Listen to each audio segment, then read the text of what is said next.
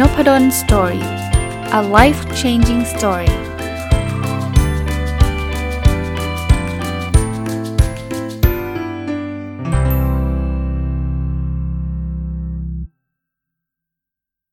สวัสดีครับ ยินดีต้อนรับเข้าสู่นพดล Story Podcast นะครับ ก็วันนี้ยังอยู่กับเล่มนี้นะครับ Quote Volume 2ผลึกความคิดพิชิตการลงทุน รวบรวมโดยคุณพรชัย รัตนนนทชัยสุขนะครับ ก็มาต่อกันเลยนะครับ ความคิดจากวอร์เรนบัฟเฟตนะครับ บอกว่าการลงทุนในบริษัทสาธารณูปโภค ไม่ใช่หนทางสร้างความร่ำรวย แต่เป็นหนทางในการรักษาความร่ำรวย คือเอ่อพวกหุ้นที่เกี่ยวข้องกับน้ำประปาไฟฟ้าพวกเนี้ยมันไม่มีมันโอกาสยากอะที่มันจะขึ้นแบบเป็นแบบ 10 เท่า 20 เท่านะแต่ว่าในทางกลับกันคือโอกาสที่มันจะลดลงเหลือครึ่งหนึ่งเหลือ 10% ของมูลค่าเดิมก็น้อย เพราะนั้นเนี่ยมันไม่ได้สร้างความร่ำรวย แต่ว่ามันมันมันเป็น safe มันเป็นที่ที่แบบ safe zone อะพูดง่ายๆ คือรักษาความร่ำรวยได้นะครับ อ่า ถัดไปยังคงวอร์เรนบัฟเฟตนะครับ ถ้าอยู่บนถนนผิดเส้นวิ่งให้ตายยังไงก็ไม่มีประโยชน์ โอ้โห อันนี้แบบตรงเต็มๆเลยฮะ คือบางทีวิ่งแหลกเลยวิ่งแหลก คุณไม่ได้ดูว่าเส้นนี้มันไปไหน แล้วคุณก็วิ่งมาอยู่งั้น มันก็ไม่มีประโยชน์นะ มันก็ไม่ได้พาให้คุณประสบความสำเร็จ ทางการเงินหรือว่าทางชีวิตของคุณได้ ถัดไปครับยังคงอยู่กับวอร์เรนบัฟเฟตนะครับ เราไม่ชอบความเสี่ยงแต่ไม่กลัวความผันผวนนะคืองี้ไม่ชอบความเสี่ยงไม่อยากเสี่ยงไม่อยากเสี่ยง แต่ว่าเวลาหุ้นขึ้นลงขึ้นลงผันผวนดันดันไม่กลัว ก็บางทีก็ประหลาดดีนะจริงความผันผวนเนี่ยก็มานำมาซึ่งความเสี่ยงมหาศาลนะครับอะต่ออีกอันครับ ผมไม่จำเป็นต้องชนะทุกเกม แค่ชนะในเกมที่ผมเล่นก็พอแล้วจริง นั้นวอร์เรนบัฟเฟตไม่ได้ซื้อหุ้นทุกครั้งที่มีโอกาสซื้อเขาเขาจะเลือกเล่นนะเลือกเลือกลงทุน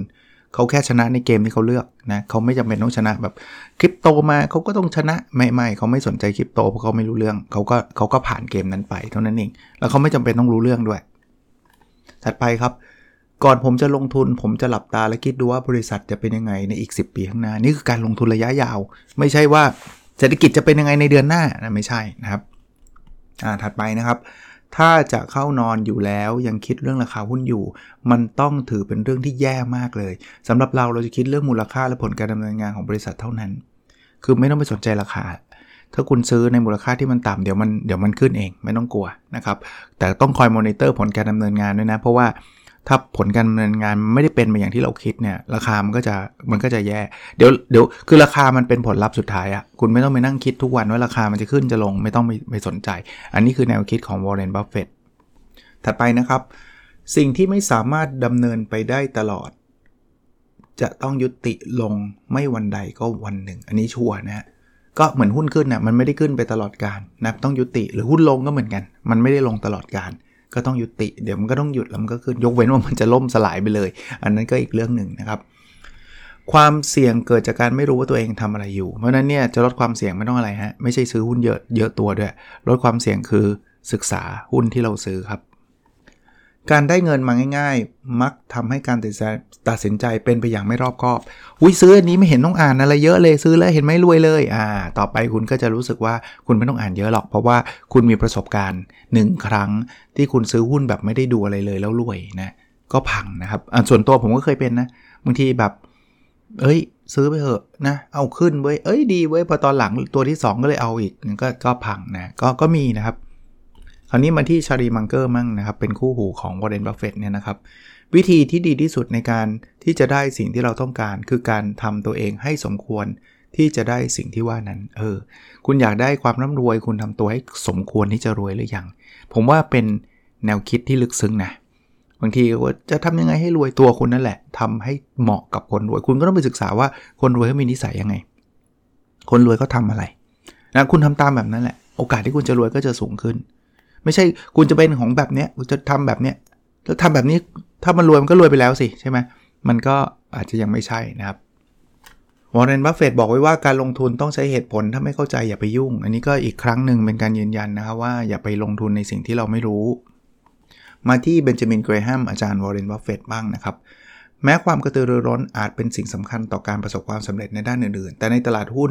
มันนำไปสู่หายนะแทบทุกครั้งกระตือรือร้นคือแบบต้องซื้อแล้วต้องซื้อแล้ว เอ้าขายเลยขายเลยอะไรเงี้ย ส่วนใหญ่พัง อันอื่นเนี่ยอาจจะใช่นะ เฮ้ยเราต้องทำแล้วอันนี้มันอาจจะทำให้เราสำเร็จ แต่ถ้าถ้าถ้าตลาดหุ้นต้องระวังฮะกระตือรือร้นมากไปก็ไม่ดีครับ มาถึงเซอร์จอห์นเทมเพิลตันนะคนนี้ก็เป็นนักลงทุนชื่อดังอีกคนหนึ่งนะครับในตำนานเลย ถ้าหมอ 10 คนสั่งยาเหมือนกัน ยาตัวนั้นคงเป็นยาที่เราควรกิน แต่ถ้านักวิเคราะห์ 10 คนแนะนำหุ้นตัวเดียวกัน การซื้อหุ้นตัวที่ว่าอาจจะเป็นสิ่งผิดพลาดได้ เพราะว่าถ้าทุกคนต่างก็ซื้อหุ้นตัวนี้ ราคามันก็ใกล้ดอยแล้วแหละ เหตุผลเดียวที่ทำให้ราราคาหุ้นมันขึ้นไปได้ ก็คือมีคนจำนวนมากขึ้นมากขึ้นมาซื้อมัน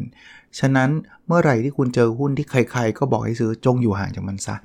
คือถ้าหมอสั่งยาเดียวกันยานั้นเวิร์กแน่นอน แต่ถ้าเกิดนักวิเคราะห์ ผูทุกที่บอกหุ้นตัวนี้ดีเนี่ยราคามันไปหมดแล้ว ทุกคนก็จะแห่ซื้อ ซึ่งราคาตรงนั้นไม่ใช่ราคาที่ควรซื้อแล้ว ถัดไปนะครับ อันนี้วอร์เรนบัฟเฟตนะครับ บอกว่าถ้าคุณคิดว่ามูลค่าบริษัทเท่ากับ 40 ล้านเหรียญ40พันล้านเหรียญคือ 40,000 ล้านเหรียญและราคาตอนนี้อยู่ที่ 35,000 ล้านเหรียญ ถ้าคุณจะซื้อคุณต้องวิเคราะห์ต่อเพื่อให้แน่ใจ ในทางตรงกันข้าม ถ้าราคาตลาดอยู่ที่ 35,000 ล้านเหรียญคุณไม่ต้องไปเสียเวลาวิเคราะห์หรอกว่ามูลค่ามันจะเท่ากับ 97,000 ล้านเหรียญหรือ1 1 1แสน3,000 ล้านเหรียญกันแน่ สิ่งที่คุณควรทำคือเข้าไปซื้อหุ้นพอไอ้คืองี้ฮะ คือถ้ากับราคากับมูลค่าเนี่ย ราคาที่จะซื้อมูลค่ามันใกล้กันคิดให้หนัก คิดให้หนัก แต่ถ้าเกิดราคามันต่ำกว่ามูลค่าไปมากๆ ซื้อเถอะไม่ต้องไปสนใจหรอกว่ามันจะต่าง แบบเป็น 2 เท่าหรือ 2 เท่าครึ่งอะไรเงี้ยไม่ต้องไปสนใจนะครับ ซื้อเถอะนะชาลีมังเกอร์ครับบอกว่าเราสามารถตัดสินเกี่ยวกับสิ่งต่างๆ ได้มากมายหลายอย่างได้อย่างรวดเร็ว ได้ง่ายและรวดเร็ว เหตุผลที่ทำให้เราทำแบบนั้นได้ก็คือมีเรื่องเยอะแยะเลย ที่เราจะไม่ยอมให้ตัวเองไปเสียเวลาคิด คือบางทีเนี่ยเฮ้ยทำไมคนนี้ตัดสินใจเรื่องต่างๆ ได้มากมายรวดเร็ว คือทำแบบนั้นได้คือ เราไม่จำเป็นต้องไปใช้เวลาคิดกับเรื่องที่มันไม่ไม่ไม่ไม่ไม่ควรเสียเวลานะครับ ถ้าคุณไปคิดทุกเรื่องนะแล้วใช้เวลากับทุกเรื่อง คุณก็ไม่มีเวลาตัดสินใจเรื่องที่สำคัญถัดไปครับชาลีมังเกอร์นะครับ บอกว่ากฎข้อที่ 1 คืออย่าหลอกตัวเอง คุณคือคนที่ถูกตัวเองหลอกได้ง่ายที่สุดเนี่ยระวังตัวเองนะ บางทีก็เฮ้ยดีทำไมอะฉันไปอ่านข่าวแล้วว่าดีหลอกตัวเองนะ แล้วเราก็เป็นคนที่ถูกหลอกโดยตัวเองได้ง่ายทำไมถึงง่ายครับเราเชื่อตัวเราเองไงนะก็ต้องระวังเหมือนกันนะครับ แม้กระทั่งตัวเราเองเนี่ยแหละบางคนบอกระวังคนอื่นหลอกเนี่ยเออเราก็ระวังนะระวังตัวเองหลอกเนี่ยเกิดบางเออไม่เคยคิดเหมือนกันวอร์เรนบัฟเฟตนะครับ อย่าเอาเงินที่เรามี ซึ่งเป็นเงินที่เราจำเป็นต้องมีไปเสี่ยงมากๆ เพื่อหวังที่จะได้เงินที่เรายังไม่มี และเป็นเงินที่เราไม่จำเป็นต้องมี คือคุณเอาเงินค่าเทอมลูก คุณเอาเงินที่ต้องเลี้ยงดูพ่อแม่ เอาเงินที่เงินเก็บเนี่ยไปเสี่ยงนะครับ แล้วมันก็อาจจะพังได้นะเพื่อจะไปหวังที่ไปเอาเงินที่เรายังไม่มีแล้วบางทีมันก็ไม่มีความจำเป็นต้องเสี่ยงด้วยนะครับ ชาลีมังเกอร์นะครับบอกว่า เวลาเราดูบริษัทที่มีผลการดำเนินงานดีคำถามที่เราควรถามคือ มันจะดีต่อไปได้อีกนานแค่ไหน ทางเดียวที่เราจะตอบคำถามนี้ได้ก็คือ การดูว่าปัจจัยอะไรที่ทำให้ผลการดำเนินงานของบริษัทดี แล้ววิเคราะห์ต่อว่าปัจจัยอะไรที่ทำให้ผลการดำเนินงานดี ๆ ที่ว่านั้นหายไป สมมุติคุณเห็นบริษัทหนึ่งเนี่ยกำไรดีนะกำไรดีคำถามคือมันจะดีอีกนานแค่ไหน เอาแล้วจะไปรู้อะ ก็ต้องดูว่ากำไรดีนี่เกิดขึ้นเพราะอะไร สมมุติเกิดขึ้นเพราะ CEO คุณก็ต้องวิเคราะห์ต่อว่า เอ้ย เอาละ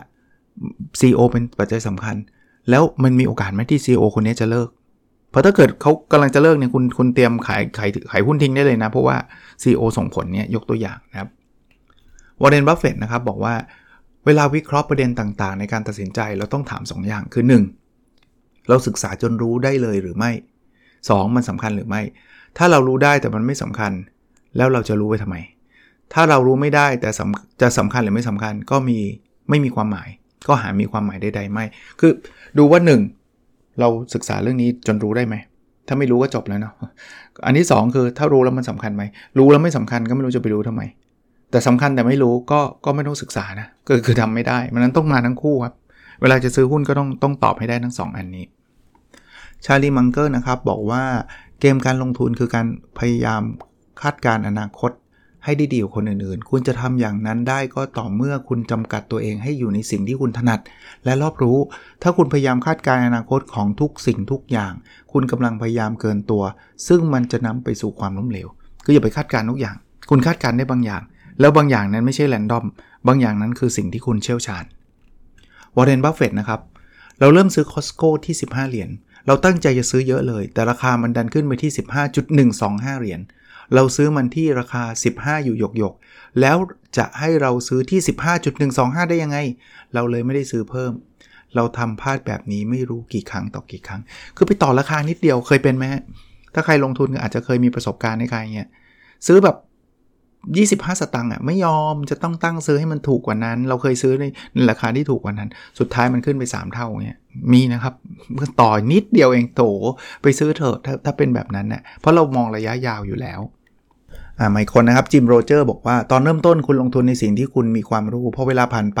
พอคุณประสบความสำเร็จได้กำไรมากมาย มันจะเริ่มถึงจุดอันตราย เพราะคุณจะเริ่มคิดว่าตัวเองเทพ ตัวเองฉลาด และคิดว่าการลงทุนเป็นเกมง่ายๆ นั่นคือเวลาที่คุณควรเปิดผ้าม่านมองออกไปนอกหน้าต่างไปชายหาด เลิกคิดเรื่องการลงทุน เพราะมันเป็นช่วงเวลาที่คุณมีโอกาสเจ็บตัวมากที่สุดคือตอนแรกๆเนี่ยศึกษาอย่างดีครับแล้วก็ลงทุนแล้วก็สำเร็จสำเร็จสำเร็จแต่มาถึงจุดหนึ่งเนี่ยคุณจะเริ่มมีอีโก้เฮ้ยลงทุนไม่ยาก เราระดับโลกเขาบอกถ้าคุณคิดอย่างนี้ปุ๊บคุณหยุดลงทุนเลยนะไปเที่ยวเลย ถ้าคุณลงทุนคุณมีโอกาสพังสูงมากเออเป็นเป็นข้อคิดที่ดีนะครับ ถัดไปนะครับจิมโรเจอร์บอกว่า ไม่มีอะไรที่ทำให้คนคิดว่าตัวเองฉลาดได้เหมือนกับตลาดกระทิง ตลาดกระทิงคือตลาดที่หุ้นขึ้นแหลกเลยนะคนจำนวนมากสับสนแยกแยกระหว่างความเก่งกับตลาดกระทิงไม่ออก คือ ตอนหุ้นขึ้นรู้สึกเราเทพนะโหซื้อปุ๊บขึ้นปั๊บซื้อปุ๊บขึ้นปั๊บเก่งไว้เราไม่ได้เก่งฮะตลาดกระทิงคือตลาดมันขึ้นทั้งตลาดนะครับ ก็ต้องเตือนตัวเองนะครับจิมโรเจอร์นะครับพูดต่อนะโค้ดถัดไปนะครับ ตลาดกระทิงครั้งใหญ่จะจบลงด้วยภาวะฟองสบู่ทุกครั้ง ทุกคนจะคิดว่าสิ่งที่เกิดขึ้นสมเหตุผล พวกเขาคิดว่าราคาที่ขึ้นมาจะขึ้นต่อไปเรื่อยๆ นั่นคือตอนที่แม่ผมจะโทรมาบอกว่าบอกผมว่าอยากลงทุน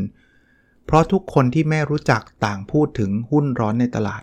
พอผมถามแม่ว่าทำไมถึงอยากซื้อหุ้นละ่ะ แม่ผมตอบว่าอ้าวก็ปีที่แล้วมันขึ้นมา 3 เท่าอะ่ะ ผมก็จะตอบกลับว่าไม่นะไม่นะแม่ทำแบบนั้นไม่ได้ เราต้องไม่ซื้อเพียงเพราะว่าราคาขึ้นมา 3 เท่า เราต้องซื้อก่อนที่มันจะขึ้นมา 3 เท่าต่างหากแม่ นั่นคือสิ่งที่เกิดขึ้นในภาวะฟองสบู่ ราคาหุ้นมันขึ้นเพียงเพราะราคามันกำลังขึ้น ไม่มีเหตุผลนะขึ้นมา 3 เท่า ไม่ควรนะฮะสเท่านี่ไม่ควรนะเราควรจะซื้อก่อนที่มันจะขึ้นมา 3 เท่านะครับ ไปคือซื้อขึ้นมา 3 เท่าก็ติดดอยฮะก็คือซื้อซื้อจุดสูงสุดทุกครั้งเลยนะครับ ต้องระวัง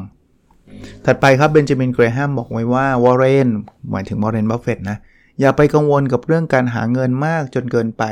มันไม่ได้ทำให้การใช้ชีวิตของคุณเปลี่ยนไปหรอก มันแค่จะไปเปลี่ยนการใช้ชีวิตของเมียคุณเท่านั้นเอง อันนี้แนวขำๆคือแบบหาเงินพอประมาณนะ มากไปชีวิตคุณไม่เปลี่ยนหรอก แต่ชีวิตเมียจะเปลี่ยนก็คืออาจจะใช้เงินมากขึ้นอะไรเงี้ย ก็แซวๆกันนะครับอ่าถัดไปชาลีมังเกอร์บอกไว้ว่า แง่มุมหนึ่งของการเป็นคนเฉลียวฉลาดก็คือการตระหนักถึงความไร้เหตุผลความไร้สาระเมื่อคุณเห็นมัน คือคนฉลาดจะเห็นว่านี่มันไร้เหตุผลหรือไร้สาระ คนไม่ฉลาดอาจจะมองแยกแยะไม่ออกว่าอันไหนมันมีสาระไม่มีสาระนะมองมองเห็นเป็นความจริงหมดเลย หรือว่าเชื่อมันหมดเลยนะครับก็ต้องแยกแยะให้ได้ระหว่างเรื่องที่มีสาระกับเรื่องที่ไร้สาระ มาที่มัลคอมแกรดเวลมั่ง อันนี้เป็นนักเขียนชื่อดังนะครับ การไร้ความสามารถเป็นโรคร้ายของพวกคนโง่ ขณะที่การมั่นใจในตัวเองมากเกินไปเป็นโรคร้ายของเหล่าผู้เชี่ยวชาญ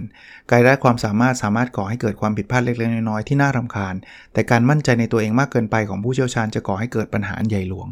คือบอกคนไม่รู้คนคนที่เป็นคนโง่พูดง่ายๆจะไร้ความสามารถซึ่งซึ่งก็ส่งผลแบบ ให้มันผิดพลาดเพราะเขาไร้ความสามารถไงเขาก็ลงทุนอะไรไม่ปงไม่เป็นหรอกนะแต่ไอคนที่เชี่ยวชาญเนี่ยมันมีโรคอันหนึ่งซึ่งอันตรายคือความมั่นใจเกินไปคราวนี้ทุ่มสุดตัวเขาบอกว่ามั่นใจเกินไปเนี่ยเกิดปัญหาใหญ่หลวง เพราะว่าชัวร์มากหุ้นตัวนี้ชัวร์มากขายบ้านขายรถอันเนี้ยพัง คนโง่เขาจะไม่ลงแบบนั้น เพราะว่าเขาไม่รู้หรอกว่าหุ้นตัวไหนดีไม่ดีนะครับ อันนี้เป็นคำพูดยาวๆของวอร์เรนบัฟเฟตเลยนะเขาบอกว่า ยืดหยุ่นในการจัดสรรเงินลงทุนของเรา ซึ่งก็คือการที่เรายินดีกับการลงทุนด้วยเงินจำนวนมากในธุรกิจที่เราไม่ได้เข้าไปควบคุมทำให้เราได้เปรียบบริษัทที่จำกัดตัวเอง กับการซื้อกิจการที่ตัวเองจะเข้าไปบริหาร ได้เท่านั้นอย่างมาก ก็อย่างที่บูดี้อันเลนเคยพูดบอกว่าข้อดีของการเป็นไบเซ็กชวลคือมันสามารถเพิ่มโอกาสการออกเดทในคืนวันเสาร์เป็น 2 เท่า ในขณะเดียวกันการที่เราลงทุนได้ทั้งกิจการที่เราเข้าไปบริหารและธุรกิจที่เราไม่ได้บริหาร จะช่วยทำให้เราเพิ่มโอกาสในการนำเงินสดของเราไปลงทุนได้อย่างสมเหตุสมผลเป็น 2 เท่า คืองี้เขาบอกว่าเราลงทุนโดยที่ไม่จำเป็นต้องไปบริหารเองอะทำให้เรามีทางเลือกในการลงทุนเยอะ ถ้าคุณจะต้องลงทุนแล้วคุณต้องไปบริหารเอง คุณจะลงทุนได้ไม่กี่บริษัทอะ นั้นโอกาสที่คุณจะประสบความสำเร็จมันก็จะน้อยกว่านะครับ อันนี้ยาวๆเลยนะครับวอร์เรนบัฟเฟตบอกว่า เวลาชาลีกับผมซื้อหุ้น ซึ่งเรามองว่ามันคือส่วนเล็กๆของธุรกิจ การวิเคราะห์ของเราจะเหมือนกับวิธีที่เราใช้ซื้อบริษัททั้งบริษัท ขั้นแรกต้องดูว่าเราสามารถประมาณประมาณการช่วงผลกำไรใน 5 ปีข้างหน้า หรือนานกว่านั้นได้หรือไม่ ถ้าได้เราจะซื้อ ถ้าราคาของมันอยู่ในระดับสมเหตุสมผลเมื่อเทียบกับตัวเลขประมาณการแบบต่ำๆของเรา อย่างไรก็ตามเราไม่สามารถประมาณการผลกำไรในอนาคตได้ เราจะไม่เอา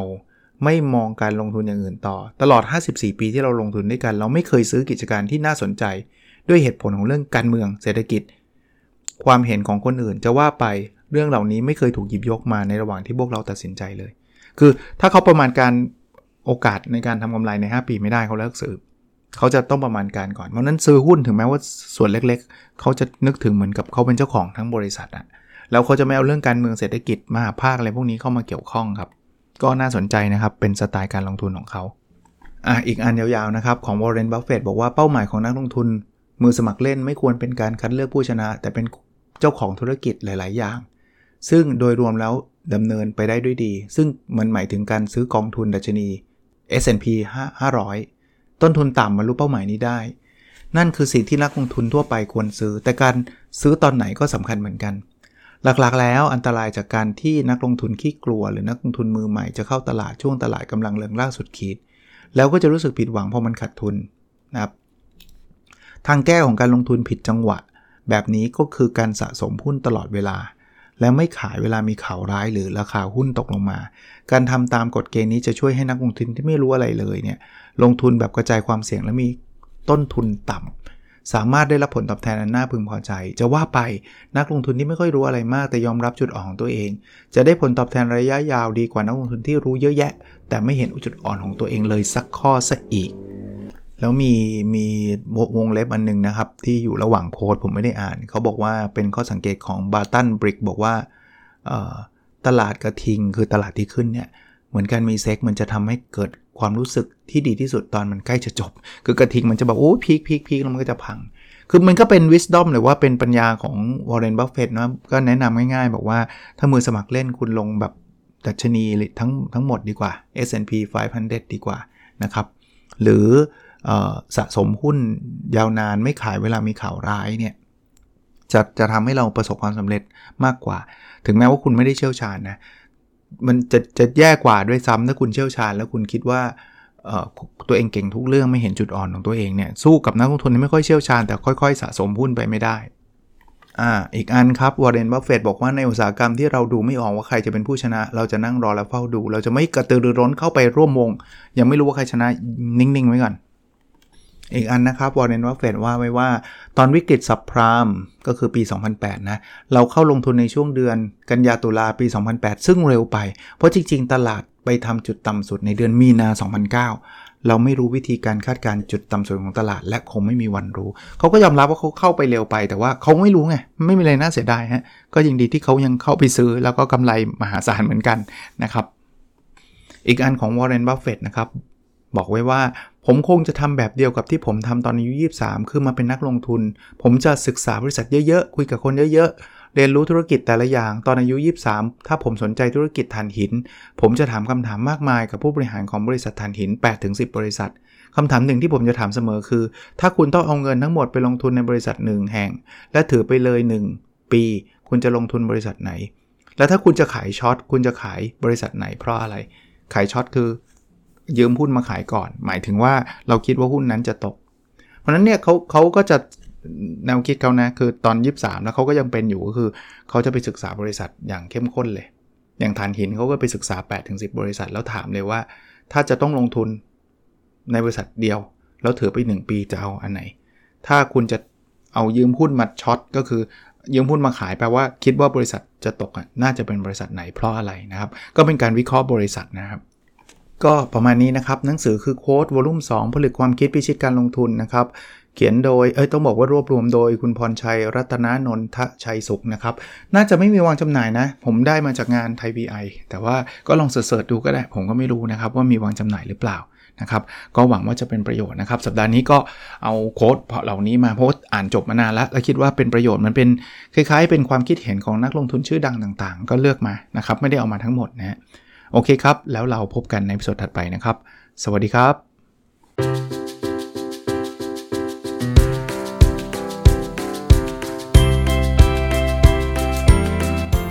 n o p a d o n Story a life changing story